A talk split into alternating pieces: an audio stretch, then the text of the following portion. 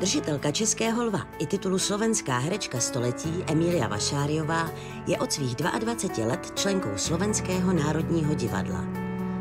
Pro film ji objevil režisér Jiří Krejčík a miláčkem československých diváků se stala snímkem Vojtěcha Jasného Až přijde kocour. Žije v Bratislavě, na rozhovor je skoupá, ale pro dobrou věc udělá výjimku. Nám se podařilo setkat se s ní v Hrajeckých Teplicích blízko hradu Lietava. Na jehož záchraně legendární herečce, oceňované doma i v zahraničí, záleží. Emília, vy máte letošní rok ve znamení svého jubilea. Já nebudu říkat ten věk, nebo jestli chcete, kludně, tak můžeme. Ano, myslím si, že už můžeme to povedať úplně slobodně. Takže osmdesát? osmdesát. Je to věk, kdy člověk si tak jako dokáže říct, že život plní to, co si člověk vysnil? Že se plní sny životní?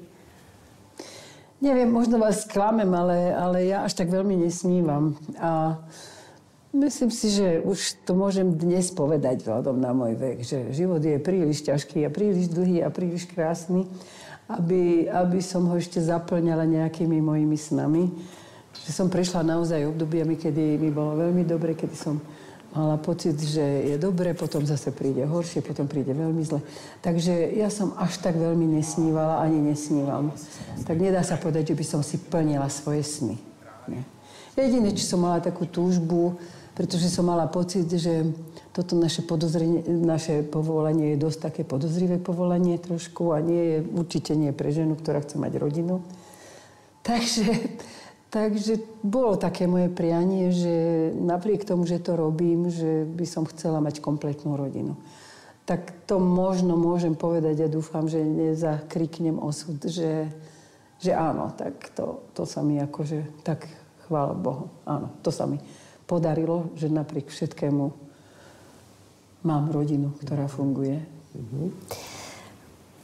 Když se vrátím na začátek a k tomu herectví, o kterém jste mluvila, je pravda, že herectví jste původně vůbec nechtěla studovat? Ano, je to pravda. Ano, ale já už nerada o tom hovorím, lebo to už je také, jako keď nám na školu vodili partizánov, že nám rozprávali o tom, ako to bolo v Slovenskom národnom povstání. Alebo čo, tak ja viem, že, že no, zkrátka, ja som nemala možnosť študovať nič iné.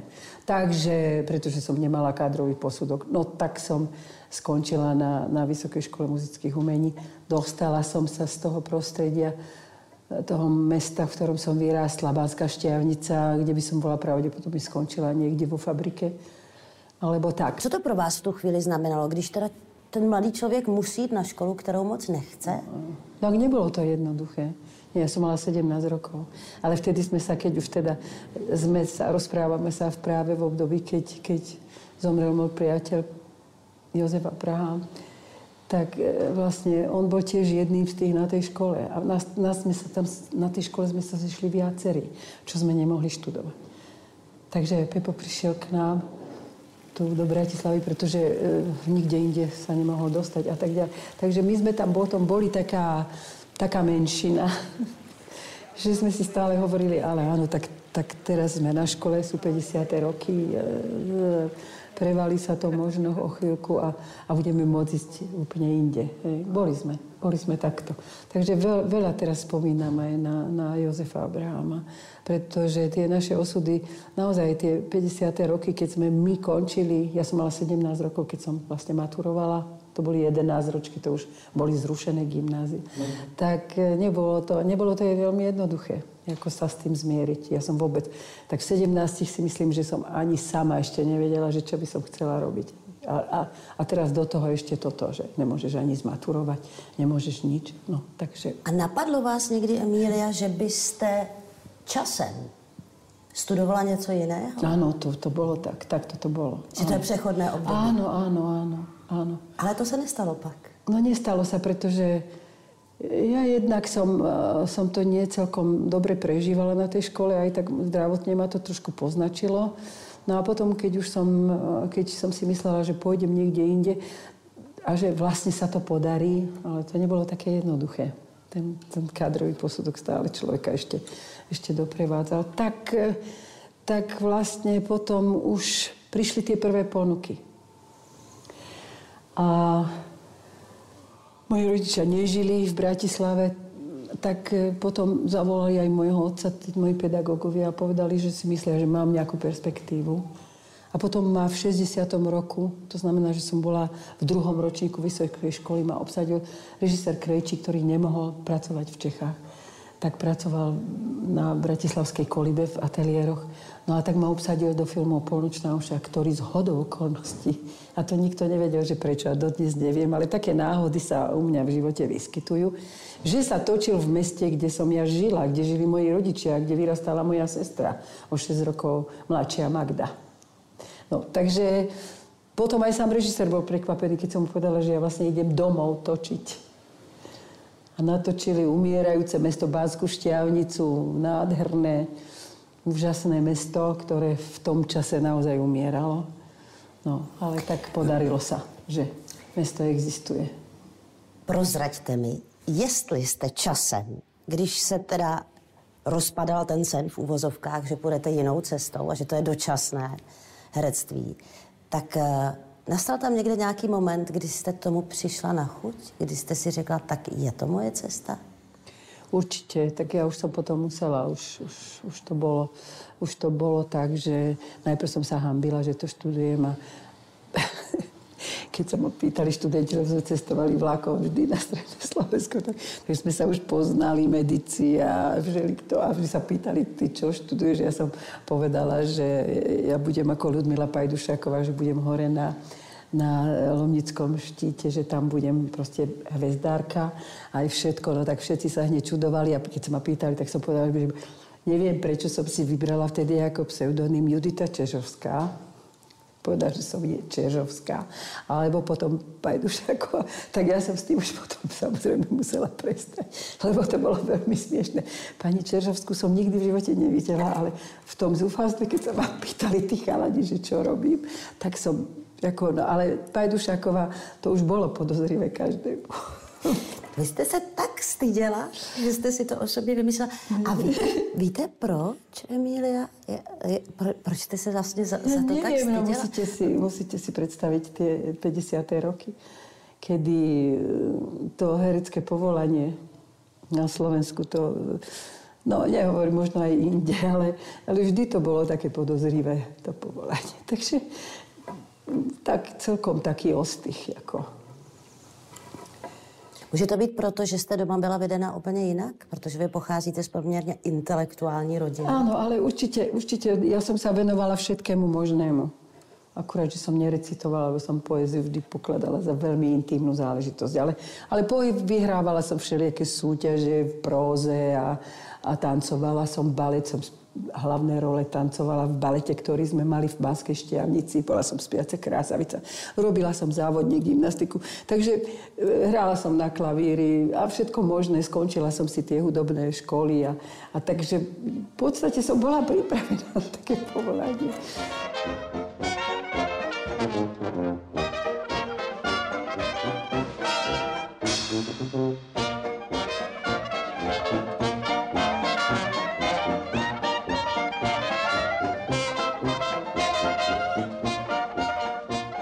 Sama jste říkala, že je těžký skloubit herectví a rodinu.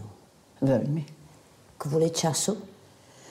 Tak, to by bylo možno najmenej, ale akože nájsť, nájsť aj v tom nejakom manželskom zväzku, keď pokiaľ to nie je človek, ktorý v tom zväzku, v tom, v tom, v tom umeleckom tomto nejakom funguje.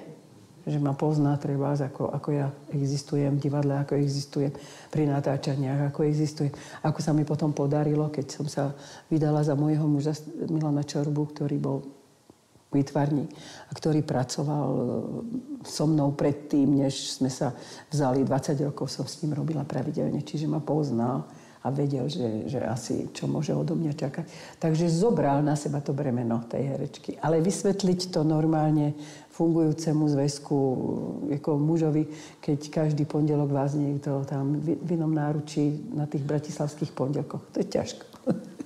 Aha. A co to vlastne znamená pro ten, pro ten vztah? Ja som robila strašne veľa. A je to pravda, že každé ráno, mal som muža lekára, každé ráno, keď prišiel operovať v pondelok ráno, v útorok ráno, tak už to dostával od tých kolegov. Dnes tam bola zase s Kvietikom, včera tam bola, ja neviem s kým, predvčerom tam bola s Třískom, predtým tam bola, neviem. Takže, no je to ťažké, je, je, je. Môžu sa vás zeptat na vaše první manželství? To, no áno, tak myslím si, že, že to je ten kameň úrazu. Že ako vzniklo tak celkom veľmi ako úplne logicky, všetko v poriadku a, a tie bulváry píšu všelijaké nezmysly. Aj teraz som sa zase dočítala, lebo teraz ako bolo to obdobie, no tak sa, no nezmysly, klamstvá, neviem čo, robia zo mňa nejakú obeť, nejakého násilia. To je pravda, áno. No nie, tak, tak nie, tak zase tak nie. Tak sa píše, áno. Nie, v takom zväzku by som nikdy nedokázala žiť. Ani, ani hodinu by ma nikto tam neudržal. Takže áno, tak boli nedorozumenia, samozrejme v tom zmysle, že, že to je ťažké. Že to je ťažké vlastne to vysvetliť, že to, čo sa tam vidí na tej obrazovke, že to nie je pravda. A keď ešte do toho vstúpia nejakí dobráci ľudia, ktorí si myslia, že ja tam zarábam bohujaké peniaze. A podarí sa im to trošku tak ako rozrušiť tých ľudí okolo. No, takže, ale ja by som sa k tomu nerada vracala. Všetko, čo sa v mojom živote stalo, už to dnes môžem povedať, hoci nebilancujem, ale sa stalo preto, že sa muselo stať, ja to tak vidím. Muselo sa to tak stať, asi.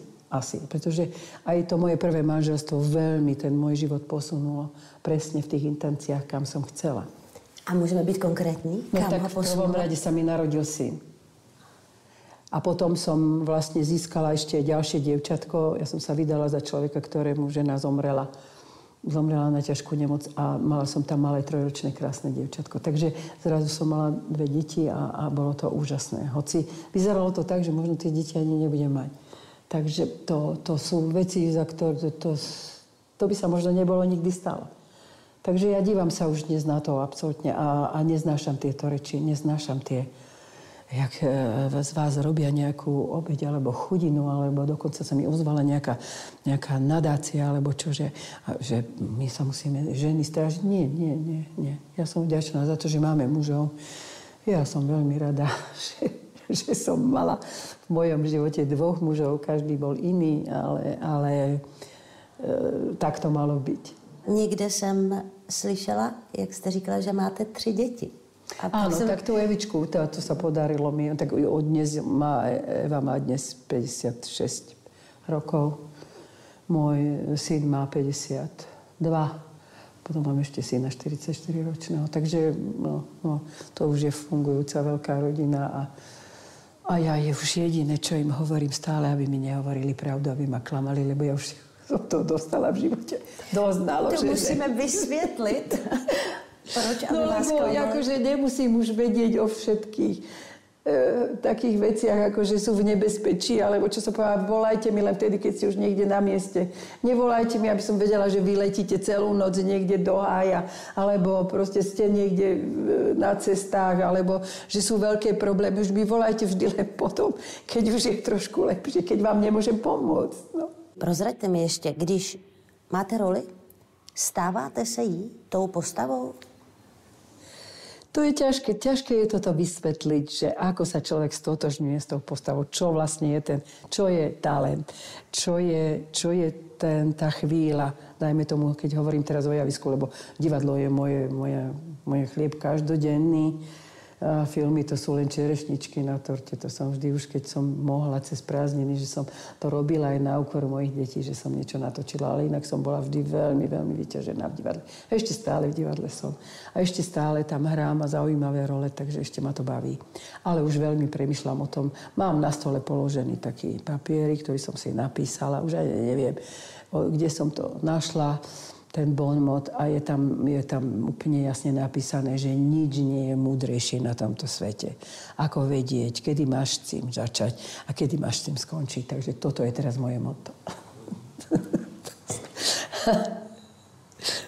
Vlastně jsem úplně nedostala tu odpověď, jestli se stáváte tou postavou nebo ne. No, no možno na tú chvíľu, možno. Ale to, ja to sama neviem vysvetliť, že... Ale práve, že keď človek sa tým veľmi veľa zapodieva, máte dobrých partnerov a máte hlavne, najdôležitejšie je dostať dobrú rolu. pokiaľ je to skvelý autor, pokiaľ je to geniálny autor a pokiaľ je tam dobrý režisér, dobrý dramaturg a výborní partneri, tak ja sa nemusím na tom javisku báť. Ide len o to, aby sme sa dohodli, o čom to bude, ako to budeme, ako tú myšlienku pretlmečíme divákovi. To mňa na tom zaujíma. Nezaujíma ma to, ako tam vyzerám, alebo čo budem mať na sebe oblečené. I keď, i keď samozrejme aj kostým vie veľmi pomôcť a, a človeku potom pomôže. A tak na toto bol môj muž. Ja som nikdy s ním neriešila, ale vždy ma obliekal do všetkých tých inscenácií, tých pondelkov, tie, ktoré vyhrávali v tom Monte Carlo. Aj všetko. To všetko bola spolupráca s Milanom Čorbom. Chcem ho tu spomenúť, pretože on sa stal súčasťou mojho života.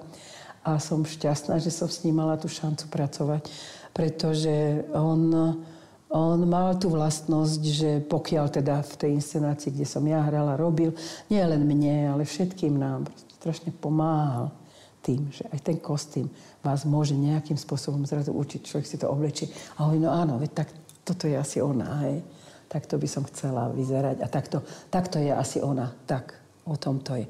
No, takže toto sa mi tiež takto v živote pošťastilo, keď sme my nikdy tú prácu nenosili domov. Mala aj tri deti, mali sme čo robiť doma. Ale nikdy sme sa... To bol taký dohovor. Že ja tie kostýmy tiež uvidím tak isto ako herci na, na tej prvej skúške, keď on tie kostýmy donesie. No a potom už, keď, keď sa mu niečo nepáčilo, alebo bol náhodou na tých skúškach, tak... A keď dlho mlčal, tak som vedela, že tudy cesta nevede. Takže byl kritikem? Tak bol, bol, bol potom. Tak mnohokrát. Tak je to, to sú také ťažké obdobia v živote aj herečky, že, že dobre ešte tako, že s tou tváričkou a s tým všetkým človek vystačí. Hej, chvíľku, chvíľku. No ale potom už prídu tie prehrávačky do tých charakterových rolí. A tam už, a, a tie role sú veľmi ťažké už. A človek ide sám za seba a tlačíte tú káru pred sebou. Oh, lebo všetkých zdržiavate. Keď ona má hlavnú rolu, tak teraz čo? Tak tu budeme čakať, kým ona sa zase dohodne s tým režisérom, kým ja neviem čo. No, ale, ale toto ma na tom bavilo vždy najviac. Jakože... No a potom mať niekoho, kto... Keď som, keď som napríklad uh, robila aj tie televízne pondelky, tak... Môj muž bol predovšetkým zamestnaný v televízii. Tak, tak mi veľmi pomohlo, keď prišiel a povedal mi, že vieš čo, toto si už robila toľkokrát. No, takže zmeň to, prosím ťa. Čo to? To je zbytočné už. Aby sa človek vyhol tomu stereotypu. A takéhoto človeka potrebujete. Aby vám povedal, že toto, čo si teraz urobila, to nestojí vôbec za nič. Ja som mu bola za to vďačná. Lebo takých ľudí, čo neustále vás hladkajú a, a dobre, a nám je tak dobre a my si tak rozumieme, z toho nikdy nič dobré nevysí. No, nie, nie, nie. Aj ten proces tej tvorby je, je, je, je svojím spôsobom konflikt. Musí byť. A pokiaľ tam nie je a pokiaľ ten režisér je spokojný so všetkým, tak to nie. To som, to som nikdy tomuto neholdovala. A Bola som, bola som naozaj... A preto som napríklad točila aj s Honzou Hřebejkom. Že, že on je režisér, ktorý nie je s ničím spokojný. Ktorý skúša ešte viacej ako v divadle. A to ma veľmi bavilo na ňom. Veľmi. Veľmi. No, sme ešte stále v kontakte. A tak som ráda, že mám takýchto priateľov. Ja mám jednu otázku. Snad si môžu dovoliť. Když sme sa bavili, nebo mluvila ste moc hezky o svém Anželovi druhém. Chybí vám stále? Jo, áno. Áno, ale tak zase, ja nie som človek, ktorý by bedákal alebo horekoval. Nie, nie, to si nechávam pre seba tieto veci. Áno, samozrejme, tak život je príliš ťažký na to, aby keď človek stráca ľudí, ktorí mu pomáhajú, aby ten život bol ľahší, nedá sa. Nedá si, nedajú sa tak ľahko nahradiť. Teda ja neviem, ako vymyslíte, ale to je, to je moja skúsenosť. No, to sa nedá. To sa nedá, ale ja, ja existujem, snažím sa a no, uvidíme, uvidíme. Tak žijem zo dňa na deň. Každé ráno som prekvapená, že som ešte tu. Ale vy ste jeden z těch lidí, kteří pomáhají. Pomáháte jednomu dobrému počinu? Áno, áno, viacerí. momentálně, ale, ale jedno z takých měst je aj hrad Lietava, kde jsme dnes boli spolu. Mě na to upozornil můj syn, ktorý tam chodí už roky a asi pred siedmimi rokmi som tam bola, keď to bola jedna zrúcanina. Ale čo mňa najviac na tom zaujalo, že tam viala česká a slovenská zástava.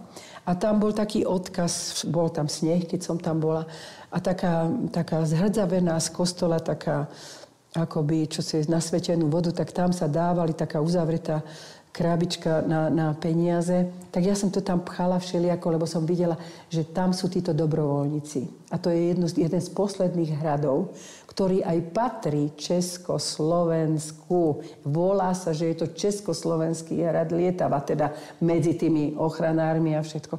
Takže ten hrad spojil a vlastne len prisvedčil tomu, že že my sa až tak ľahko nerozdelíme a, a chodia tam dobrovoľníci z Čiech a vždy tam visí celý október, tam visí česká zástava, európska zástava. A teraz, keď som tam bola, tak ja som neverila vlastným očam. To je ako sen. No takže pomáham, pomáham a oni ma tam nazvali nejakou, že ja neviem, ako ma tam nazvali, videla som tam nejakú fotku moju. Lebo ja som sa pripojila k tomu, že by som... Vlastne niečo ako patrón, myslím. Áno, patrónka, hej, áno, nevedela som si spomenúť, lebo teraz sú sami prezidenti všade, ale nie prezidentka. Ale patrónka, patrónka, áno. No, takže, takže sa tak trochu angažujem. Tak ešte raz mene náš hrad, nás vítame, teda náš združenie vás vítame na našom hrade a tuto vám predáme našu kytičku. Za spolu zbierame. Ďakujem, toto je akože hrad na pani. Áno. Aj z výškou. Občas aj strašidlo, tak bude. Ďakujem, ďakujem pekne. Radosťou. Ďakujem.